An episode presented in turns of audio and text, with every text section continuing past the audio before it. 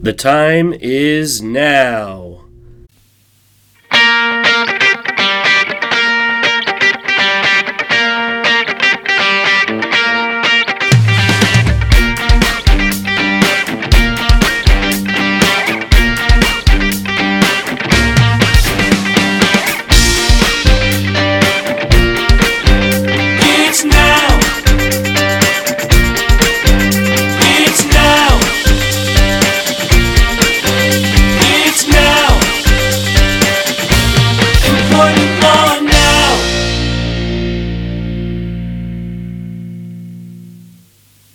Volume four, Episode eighty-five. This is Employment Law Now. I am Mike Schmidt, Vice Chair of the Labor and Employment Department at Cozen O'Connor and the host of this podcast. What a week this has been. Figuring that you might want to take a break from all of the vaccine and mandatory vaccine policy discussion this week, there's a bunch of other really important issues that many companies have on their minds right now.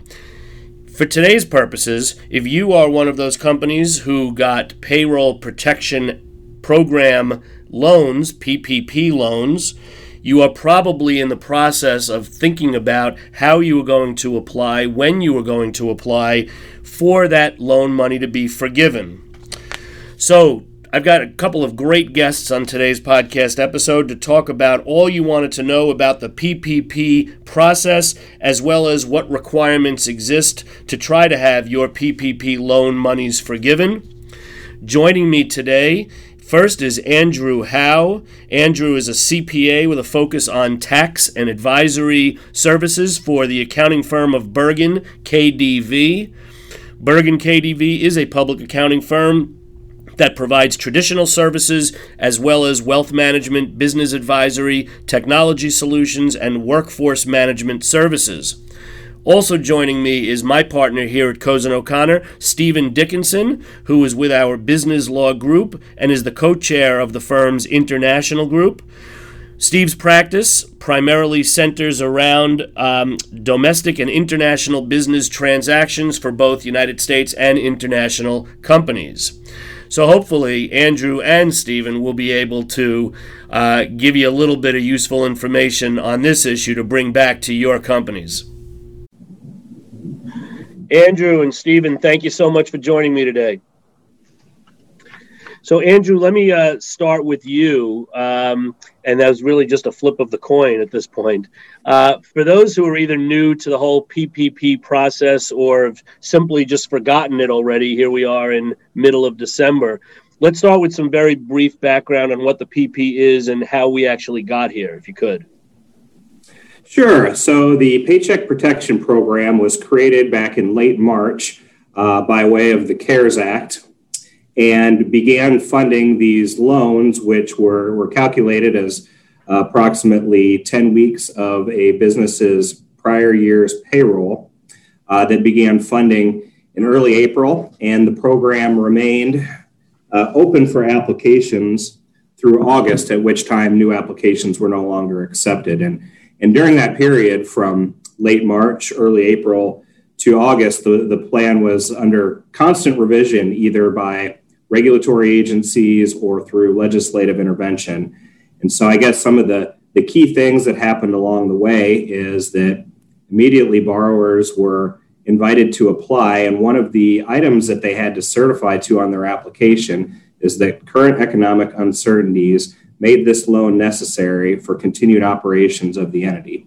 And if you think back to where we were in the spring of this year, I think you can make a case for almost universally all businesses that the current economic uncertainties could make this loan necessary for them to, to survive. Uh, so a very vague and ambiguous criteria for, for eligibility. Any clarification so, on that standard that was issued, or has it just been left uh, open and vague like that? I, I still think it's it's very much open to imp- interpretation. Uh, I think we will. I think we'll touch on later in the podcast the thirty-five oh nine and thirty-five ten forms that that some of the large P P P borrowers are going to be required to complete uh, to allow the S B A to evaluate that needs certification.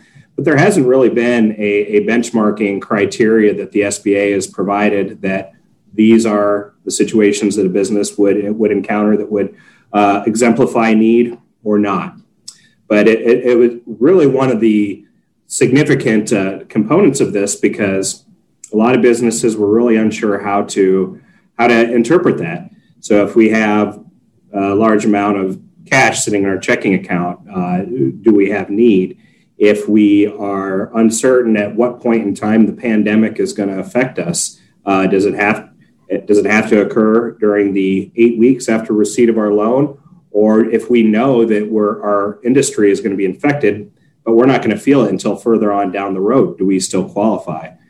Well, about uh, three to four weeks into the program, the S B A issued kind of an uh, ominous piece of interpretation stating that if a borrower didn't need the funds, they had until, I believe it was May seventh or May sixth or May seventh to return the funds. And if you do so, you would not be subjected to a federal criminal fraud inquiry if you didn't actually need the loan. And that instantly sent a lot of borrowers into a tailspin because they still didn't know how to evaluate whether or not they needed the loan.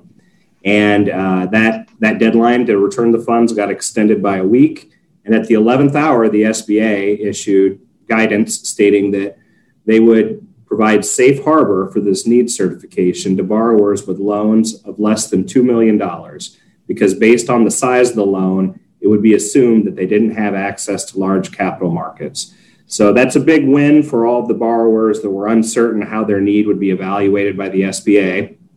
Uh, and to take it even a step further, the guidance issued stated that if the S B A evaluated and determined that your business did not need the loan and you're over that two million dollars threshold, you would be able to repay the funds and would not be subjected to a federal criminal fraud inquiry or referral to other regulatory agencies.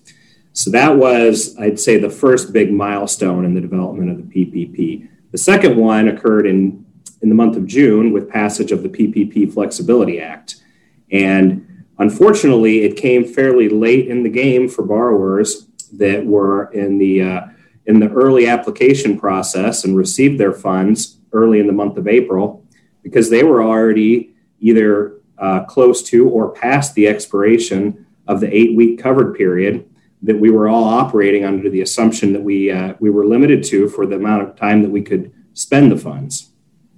The P P P Flexibility Act did a couple of different things. It extended that eight-week window to twenty-four weeks. So in many instances, borrowers that were not uh, subject to uh, large layoffs or furloughs of their employees, it was like hitting the easy button, because all of a sudden now they've got, um, you know, in many cases in excess of twice the amount of payroll cost that uh, would be required to obtain full forgiveness on their P P P. Um, it also extended the time period before loans would go into deferral status. And initially it was going to be six months of deferral before um, loans, loan payments had to begin start being made. With the passage of the P P P, it extended it to ten months from the end of the covered period. So if we're using a twenty-four week period, covered period, that it puts us into a deadline of somewhere around August twenty twenty-one uh, for loans that were taken out in the month of April. So uh, a lot of a lot of good things uh, that were seemed very, very complex in the month of May uh, became a little bit simpler in the month of June by passage of the Flexibility Act. And and the word simpler is unquestionably a relative term uh, yes. for many of us. For many of us uh, dealing with these issues. Uh, Steve, I want to uh, bring you into the discussion as well, and I want to um, piggyback on uh, the introduction of the forgiveness idea. Certainly companies that applied for and received P P P loans presumably did so, at least in part, on the fact that the loans would be forgiven under certain circumstances. What were the conditions uh, generally for loan forgiveness?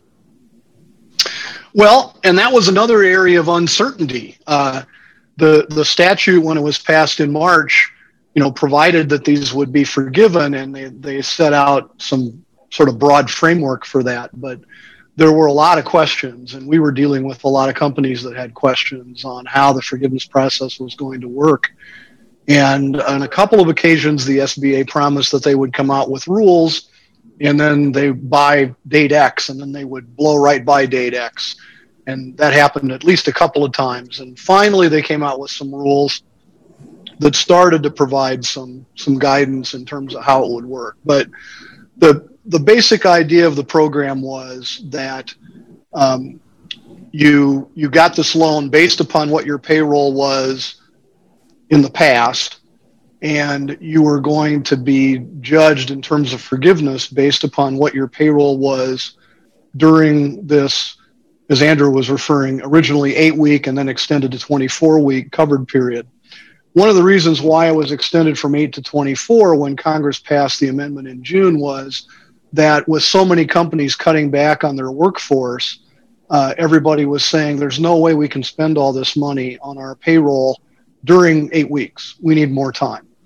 And and so Congress recognized that, and that was the, the impetus for extending it to twenty-four weeks. So it's a it's a eight or ten page form that you have to fill out for forgiveness. But when you boil it down, it compares what your, not your payroll in terms of dollars, but your payroll in terms of full-time equivalent employees during this covered period was compared to your F T Es during one of two previous, what they're referred to as reference periods, one of them earlier in this year, one of them last year. And the borrower gets to pick which one of those two is more favorable. And you essentially, the starting point is how much money did you spend during the covered period on eligible uses, which is payroll, rent, utilities, and interest on secured debt. And then you do this math of the F T E ratio, which the S B A refers to as the forgiveness ratio. Uh, and you compare the F T Es during the covered period to the F T Es during one of these two reference periods, and then you take that fraction and apply that fraction to the amount of money that you spent on permitted uses during the covered period, and then that dollar amount is the maximum amount that you would be eligible to have forgiven. Uh, there's a couple of additional exceptions and safe harbors that you know, are, are beyond the scope of what we probably make sense for us to talk about today. But broadly speaking, that's how it works, so that borrowers then by the end of that twenty-four-week period would have uh, an idea of what their forgiveness numbers were going to be, depending on how long it took them to do the math and, and do the calculations. But as Andrew said, you, you have ten months after the end of the covered period to apply instead of that original six months. And consequently, you know, I'm still working with borrowers um, now. Uh, in fact, some banks, you apply for forgiveness through the bank that made the loan, and then they submit it on to the S B A. And there are some banks that are just now opening up their application process for forgiveness. Um, I was speaking with somebody just the other day, and her bank was just getting ready to start accepting applications. Um, and I think, you know, the, a lot of the banks said, well, people have ten months, so, you know, we can sort of take our time in getting geared up to process these applications. So it's varied from lender to lender. Some lenders were right on top of it. And, and I think you could start applying in August sometime, I think, was when they opened the, the portal. Um, and there were some banks that were ready to go shortly after that, but there were a lot of banks, including some of the really big banks that made the most P P P loans, that took a month, two months, you know, to, to get ready and, and geared up to start accepting applications. So to be clear, there there is a deadline by which uh, companies have to apply for forgiveness? You have to apply no later than ten months after the end of your covered period. So that twenty-four weeks plus another ten months. And if you don't apply by that point in time, then it can't be forgiven. Then it just converts into a regular loan, and it's paid back um, over either two years or five years, depending on when the loan was made. That was another change that was made in June um, in that in that act that Andrew mentioned, um, at a one percent interest rate. Um, and, and so you have that long to apply for forgiveness. And you don't start making payments until your forgiveness application is determined. And so if you waited ten months, and then it took another, say, three or four months to get the forgiveness application processed, uh, you know, you could be late next year, potentially even longer, before you'd have to start making those payments. Andrew? Yeah, I think that's kind of a good segue into discussion on income taxability, because if you think about the timing of when a calendar year business would file its tax return. Um, partnership and corporate and uh, S corp returns are are due in March, and C corp returns are due in April. And you can uh, apply for a six month extension to file. But doing the math, if we wait until uh, the the last available moment, and we talk about ten months from the end of the covered period, putting us in August of twenty twenty-one. That's assuming that you applied for your P P P loan, P P P loan in April, and you had until August to apply. So for many businesses, they may not apply for loan forgiveness uh, under their obligations with their lender until the end of twenty twenty-one. And then the S B A has, the, the lender has uh, a period of time to approve the forgiveness, and then the S B A has a period of time to approve forgiveness.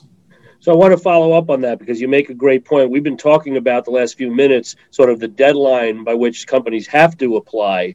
Um, is there, aside from the actual deadline, is there uh, some strategy going into when companies should apply? In other words, is there a reason to apply sooner rather than later? Is there some benefit to waiting a period of time before you apply? What's the thinking there? Well, we... We had been hoping that there could be a, a tax deferral strategy by waiting to apply, because as I was uh, alluding to, um, many taxpayers are not going to know whether uh, officially through a debt cancellation notice from the S B A that their loan is forgiven until after the extended due date of their income tax return.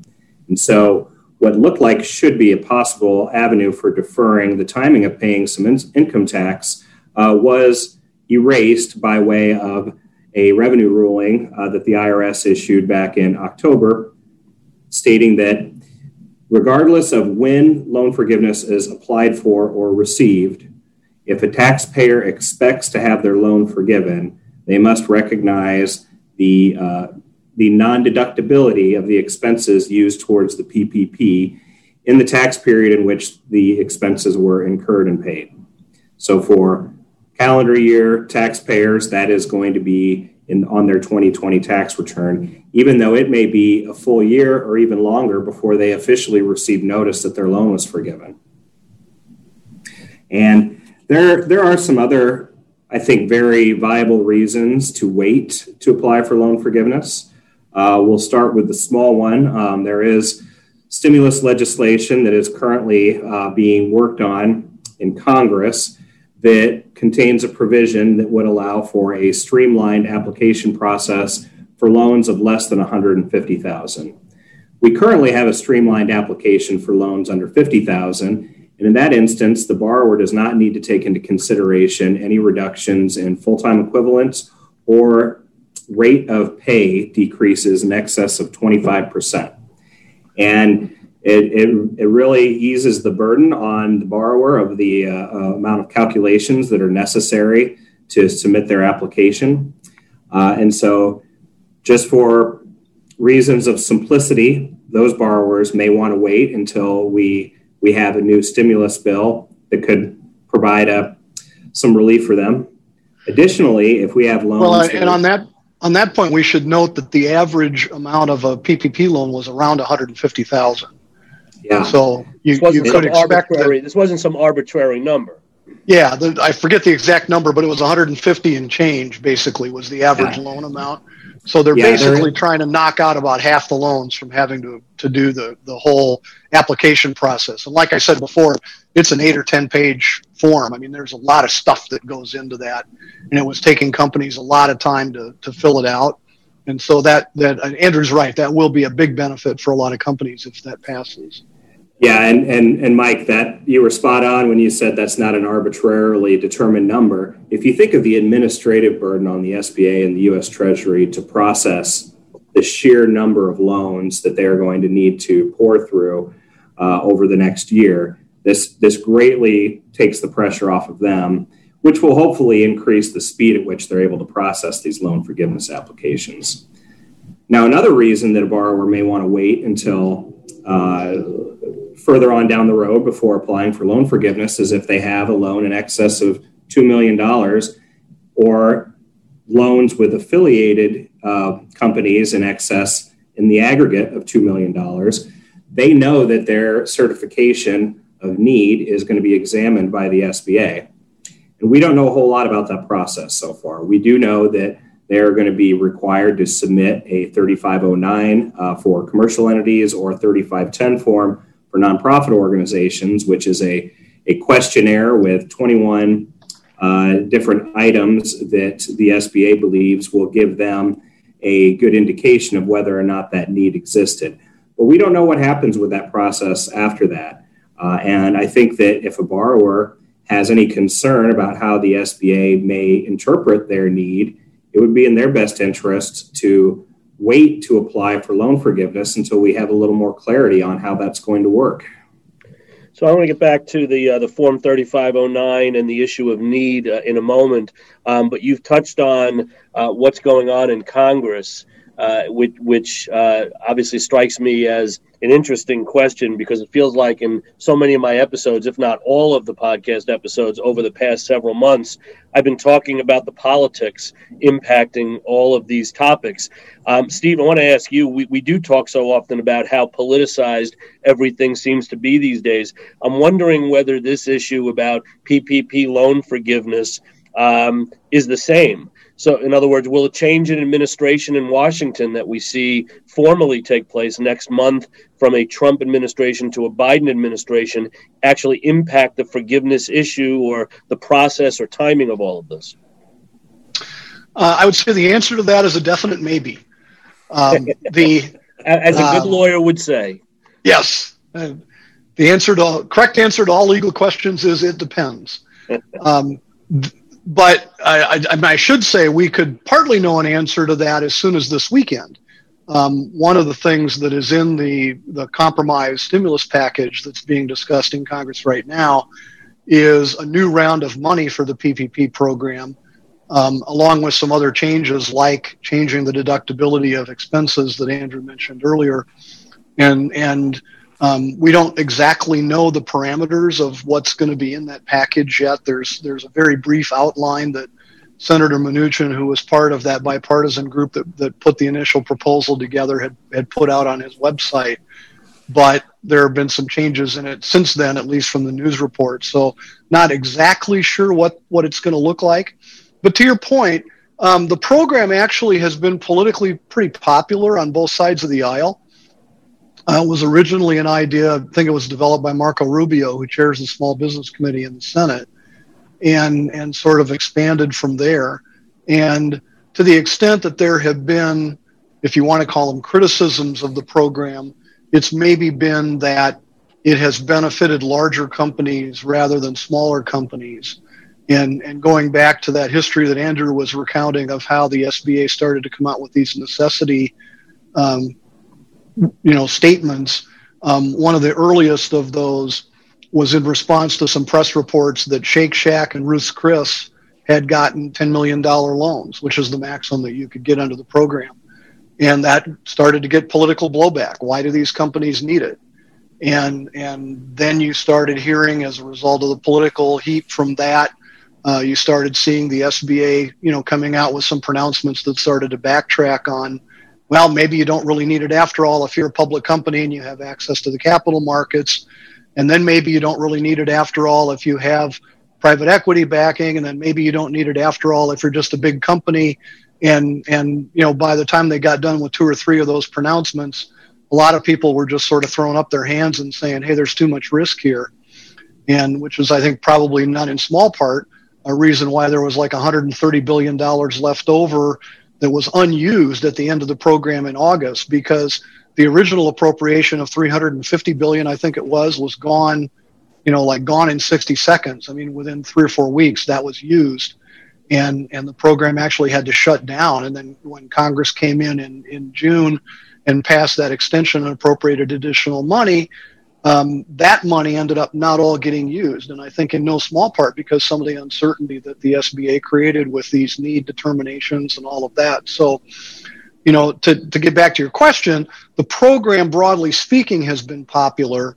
There have been some disagreements about, you know, who really the program should be for the benefit of and, and how it should be structured in order to benefit, you know, the people that we want to benefit as opposed to those that we don't. And there's some discussion in some of the things that I've read about the, the, the pending compromise bill that um, there'll be some, perhaps some criteria of need, like have your revenues been down more than twenty-five or thirty percent in a quarter this year compared to what they were previously. And that might be a criteria for whether or not you're eligible. And there's also some discussion, as I understand it, of, of earmarking some of the money, not the entire appropriation, which I think is in the area of two hundred fifty billion dollars, um, but at least part of that being earmarked specifically for smaller companies and to make sure that the money, at least some of it, is is getting allocated to, you know, to, to the, the small companies that, that Congress wants to make sure are being benefited by the program. So, long answer to a short question, I apologize. But at a high level, the program is, is quite popular on a bipartisan basis. But when you get down into who's going to benefit and to what extent and how are the mechanics going to work and some of those kinds of things, then you start to see some policy disagreements and and uh, and some nuances in terms of how the program should be structured. And we'll probably see more of that if it gets renewed as part of this compromise package. You know, Steve, I'm I'm glad that you brought up Ruth's Chris, because I think that's a perfect example of the danger of letting media take control of the narrative uh, of this program. This was a program that was established. It's the Paycheck Protection Program. It's not the Insolvent Business Protection Program. The intent was to give a mechanism for employers to keep their employees on payroll with their benefits and off of state unemployment. And I can't think of a better example than Ruth's Chris than of a, a company that's immediately and severely impacted by the pandemic. We have leisure travel that's reduced, business travel that's reduced. You have restrictions on being able, the number of uh, customers that you're allowed to serve, if you're even allowed to have indoor dining at all.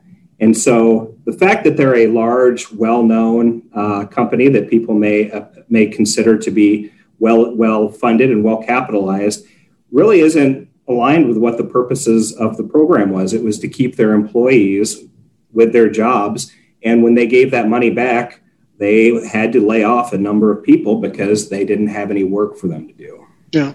And in fact, there were a number of provisions in the act itself that were targeted toward the restaurant and hotel industry. There were some special exceptions that were put into the act to make it easier for hotels and restaurants, particularly larger operations, because some of the waivers had to do with with uh, operations that had more than one location, for instance, and and and things like that. So it wasn't like Congress didn't know that there were hotels and restaurants that were going to be suffering or were suffering as a result of the pandemic, and they actually put some things in the law to to benefit them. But you're right. Then you had the the the you know the winds of politics started blowing the other direction. And all of a sudden you saw these pronouncements coming out of the S B A about we don't want to have this happen anymore. So popular and bipartisan doesn't necessarily mean simple still. And we keep coming back to that. You referred to an eight some odd page application and all of that. And, and as much as I do hate uh, self-serving sounding questions, I do have to ask for those who are unfamiliar with the application, uh, the forgiveness uh, application process. Is the process, Steve, something that companies can or should do themselves, or is that something uh, that they should be working on in consultation with legal counsel or uh, with assistance from a C P A? Uh, the forgiveness application is, is largely uh, based upon payroll information, and there's, I would say, in my judgment anyway, I mean, we've we've had some questions from from clients, and I certainly have worked with clients on trying to figure out exactly how certain things worked. Particularly, as I mentioned before, there are a number of safe harbors and exceptions, and some of those aren't entirely clear from the four corners of the form. And so I've certainly had some involvement with people on that. But when it comes to, you know, running numbers on what was your payroll and your F T E basis, I don't think that's probably the highest and best use of your lawyers, at least not this lawyer. And and uh, um, and and and that's where I think accountants have been performing a valuable role. I will say that some of the payroll services like A D P, for instance, uh, have also come out and, and have provided payroll information for their customers in a format that will fit right into the P P P application. So yeah, I think it's it's a little bit of a combined effort. There are some issues where you may want some advice from your counsel to help figure out how things work. There are probably some places where You may want to talk to your accountant to make sure that you're getting the numbers right. And there may be some places where your payroll provider, you know, A D P, Paychex, et cetera, um, may also be able to assist you. And of course, ultimately, this application goes to your bank. And so, you know, having a conversation with your banker to make sure that the way that you're putting it together and, and getting prepared to submit it to them is, is actually going to be a format that, that they're going to be able to take. Steve, at what point does a, a C P A like yourself uh, get asked to be involved in this process? Well, uh, really back in April when when our clients were beginning to apply for the P P P loans. And, and you know, I think uh, I, I would concur with what, what Steve had said in, in regards to, you know, do you need a C P A or do you need an attorney? Uh, it depends. So the streamlined application, uh, if you have somebody that has some financial acumen, uh, that's something that I think can be handled in-house in, in many instances. Uh, with the easy application, possibly, uh, I definitely think that it, it is worth, worth at least having another set of eyes by a trusted advisor on it before submitting to the bank. If you get into the long form application, I think that whether it's capacity or capability, you want to get a C P A involved because it is a tax return and it is not simple and it is going to be very time consuming. And if you are the financial officer of a company, you probably have better uses of your time than committing, you know, twenty, thirty hours of time, possibly more, on getting up to speed with the regulations and the rules for completing the application. Uh, and then also actually doing the, the grunt work to, to get it completed. Uh, from the attorney standpoint, I think that if you're a, a loan, a borrower that has to fill out the thirty-five oh nine form because your your P P P loans or the aggregated P P P loans when you're with your affiliates is in excess of two million dollars, uh, at that point it is definitely worth taking into consideration involving your in-house counsel or uh, outside legal counsel to make sure that you're providing the information that you want to provide with that questionnaire. So obviously the assumption and the hope is that all of the application process and, and everything that goes with it is being done uh, correctly and accurately. Um, but let's look at the, the flip side of that. Is there a threat uh, of audit that companies should be concerned about? And does it matter what the size of the loan was um, if the answer is yes? Absolutely. Yes, the, you, the both, you both were jumping yeah. at the gun to try to answer this. That's how excited so, you were over this question. Steve, start uh, us with this. Uh, yeah, thank you. Um, the S B A has said that they will do a mandatory review of all forgiveness applications that are more than two million dollars. And they calculate that two million dollars of the borrower together with other, other loans received by the borrower's affiliates. So we had instances where you had a couple of companies that were under common ownership. Each of them borrowed less than two million dollars, but in the aggregate, they borrowed more. Then there's a box. This actually goes back to the forgiveness form. There's a box on the forgiveness form that you check that says, did you and your affiliates together receive more than two million dollars? And that's one place where we have been counseling with clients on the forgiveness form because the rules that determine what's an affiliate are rather complicated. And, and that's one where we definitely have weighed in and, and helped clients figure out. Um, But if you check yes on that box, then I think there's something approaching one hundred percent chance that your bank then at some point after you apply for forgiveness is going to send you this form thirty-five oh nine that we've been talking about. And and that's a form that, that it's interesting because if you go to the S B A's website and search for the term thirty-five oh nine, you won't find anything. It comes up empty. Um, if you go to the Treasury Department page that deals with the Paycheck Protection Program, The, they have every other form that the S B A uses posted except for thirty-five oh nine and thirty-five ten. The S B A has deliberately, and I mean deliberately, kept them secret. Now, they are out there in the public domain. You can find them. But they have not ever been officially published by either the S B A or the Department of the Treasury. Uh, and, and in fact, there's a lawsuit pending against the S B A right now claiming on that basis, among others, that the form is illegal and can't be used. Um, but the, um, the form nonetheless exists, and the S B A is nonetheless sending it out to people. And, and that is a form that goes to what Andrew talked about at the very beginning of this, the, the necessity certification that borrowers had to make. And it, it purports to, co- it does collect information. It collects a bunch of information um, about financial aspects as well as other semi-non-financial aspects um, uh, of the borrower's business, including were there orders that ordered you to shut down or impacted your operation of your business, uh, but also things like, do you have any fifty percent shareholders? Does a private equity or venture capital fund own more than twenty percent of your business? Uh, you know, are you a subsidiary of a public company or a public company yourself? And a number of questions like that. Um, so you get some sense of, of that the S B A is looking at some of these things. Now, interestingly, uh, just last week, the S B A came out with another F A Q. They hadn't issued an F A Q in months, um, and they just came out with one, I think, in response to some of the, the really loud public criticism of the S B A.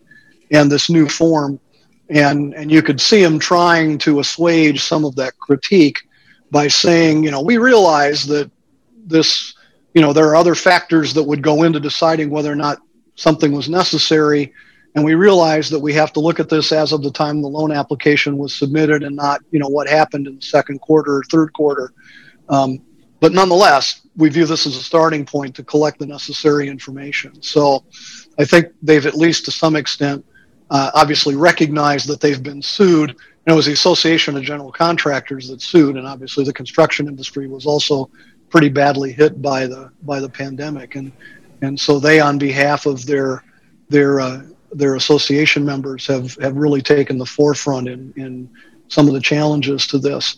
So yes, if you check yes to that that two million dollars question on your forgiveness application, I think you're undoubtedly, unless the S B A loses this court case, um, going to be asked to submit some additional information to get to the question of necessity. And Andrew, does the same concern exist uh, about a possible audit even for loans that are less than two million dollars? Absolutely. The safe harbor threshold of two million dollars only applies to the borrower's certification of need. Everything else on their application uh, for the P P P loan and their forgiveness application is fair game for examination by the, the S B A and other regulatory agencies. And the speed at which this program was rolled out makes it just uh, absolutely rife with fraud. And we've already seen several instances of the S B A uncovering fraudulently obtained P P P loans. Most of those are under the, tr- the two million dollars threshold. And I think we've only touched the tip of the iceberg with the amount of bad behavior that may have occurred uh, with, with people obtaining P P P loans. And so I think as time goes on, we are we are going to see more and more of these instances uh, coming to light. And I think that uh, that a borrower should not uh, be sloppy with the information that they provide to the, the S B A. Just because they feel that their loan is under a, a dollar threshold, that it's not going to be looked at. Great. There have been a handful of prosecutions already for, for fraud in, in the in the applications. And I will say those have not been borderline, you know, was it nece- was it necessary or was it not necessary? Those have been where people have made up their payrolls and borrowed money that they weren't entitled to, or taken the money and gone out and bought expensive cars rather than paying their employees or paying their rent. So, uh, you know, those have been pretty clear cases of fraud. Um, it'll be interesting to see if it starts to, you know, come down to cases that are closer than that and, and what the government's attitude is. So before I uh, leave our listeners with uh, final takeaways from both of you, uh, I just want to ask uh, one follow-up question on the issue of taxability and deductibility. And I know, Andrew, you started mentioning this uh, a little earlier. What is the general rule on whether companies can deduct certain P P P costs uh, used for loan forgiveness? Well, this may change by the time this goes to air. As the, uh, as the rules exist as of today, December seventeenth, uh, the expenses that a borrower uses to qualify for the P P P loan forgiveness are not deductible uh, to them on their income tax return. And that is going to be non-deductible in the year that those expenses would have ordinarily been reported, regardless of when the borrower applies for or receives forgiveness from their lender. However, the Bipartisan Act, which uh, the Congress is attempting to attach to the federal spending bill, which must be passed before midnight tomorrow to prevent a government shutdown, does contain a provision that aligns the tax treatment of P P P loan forgiveness with the intent of the CARES Act. It was explicitly written into the CARES Act that the loan forgiveness would be not taxable to the borrower. But the I R S did a bit of an end around, and they issued technical guidance stating that they would not tax the loan forgiveness, but the borrower would not be able to deduct those expenses that were used to qualify for loan forgiveness, thereby making it taxable. But I think that uh, I think that all of us are, are really hoping, with our, our fingers crossed and with bated breath, that this bill will pass, and I am feeling fairly optimistic that it will. Um, the the provision about tax exempt um, treatment of the loan forgiveness was written into the CARES Act for a reason. This is how Congress wanted it to be handled, and the I R S uh, took a different approach on it, and I do believe Congress is going to realign their position with what the intent of the legislation was. Yeah, I, I think that's right. It, the, the I R S position has been incredibly unpopular on both sides of the aisle, and I would be surprised if something does pass that it won't include that. If it, for some reason, didn't, which I would be very surprised by, but if for some reason it didn't, since it was an I R S ruling, the new administration could also reverse it pretty quickly come January twentieth. So I don't think that's likely to be around for very long. And that would be a reason, if I were a a borrower, I wouldn't be in a rush to file my two thousand twenty taxes um, because you're going to get some clarity on that. And as Andrew said, we may have it in the next couple of days, but if not, I would I would hold off on filing until you gave the new administration a chance to take a look at that issue and make some determinations, because you, you very well would get some relief on that issue. So strange to hear someone say the I R S is not a popular body. So strange to hear that. Um, all right, well, th- I mean, this has certainly been uh, extremely uh, informative and, and useful. Uh, you both have uh, provided a lot of uh, great food for thought. I want to leave uh, today with a couple of takeaways from each of you on the issue of P P P loan forgiveness, or what we might be expecting to see come twenty twenty-one. Uh, Andrew, I'll start with you. Any uh, final takeaways? Yeah, uh, I would say that that a universal truth that we've had with this program since its inception is uh, be nimble and be prepared to change as the the regulatory uh, and legislative winds may may blow the direction of this program. Uh, we we had a, a period of very intense and rapid change at the onset, and then a period of tranquility, and I think now we're we're starting to ramp back up with, with more change. And in addition to businesses obtaining loan forgiveness for round one of the P P P, uh, as, as Steve had mentioned earlier, there is a provision for a second round of funding included in the stimulus bill. However, the, the uh, eligibility guidelines are going to be different, and uh, as would be true with the first round of P P P, this is all subject to change, and we're going to have new Congress in session. We're going to have new administration in the White House. Uh, I think it's it's reasonable to expect that we're not done yet seeing change to this program. So pay attention, stay tuned, reach out to your trusted advisors, attorneys, C P As. Um, you know, don't take your eye off the ball. Stephen, uh, give you the last word on uh, any takeaways. Well, I, I agree with what Andrew said. I think that there are going to be open issues with regard to the current iteration of the program, and and the to some extent those issues are just starting, like this new Form thirty-five oh nine, which is really just starting to get rolled out. So there's going to be things that borrowers are going to going to have to respond to, uh, and and. as we talked about before, are going to be wanting to talk to their, their advisors, lawyers, and accountants about. Uh, and then I think, you know, there will be probably some kind of new P P P program. It may be a little more limited than what we had before, but it's, it's definitely going to be there. And so I think it does make sense to keep your eyes open. And I wouldn't be surprised if when the new administration takes office, uh, particularly if the Democrats are able to pick up the two Senate seats in Georgia, that we're going to see another round of, of stimulus of some kind, you know, in the first quarter of next year, in addition to what's on the table right now. And there's likely to be some small business elements in that too. So I, I think it does make sense to, to stay tuned and stay aware of what's going on, because there's likely to be some things in there that are going to be to the benefit of small and mid-sized businesses.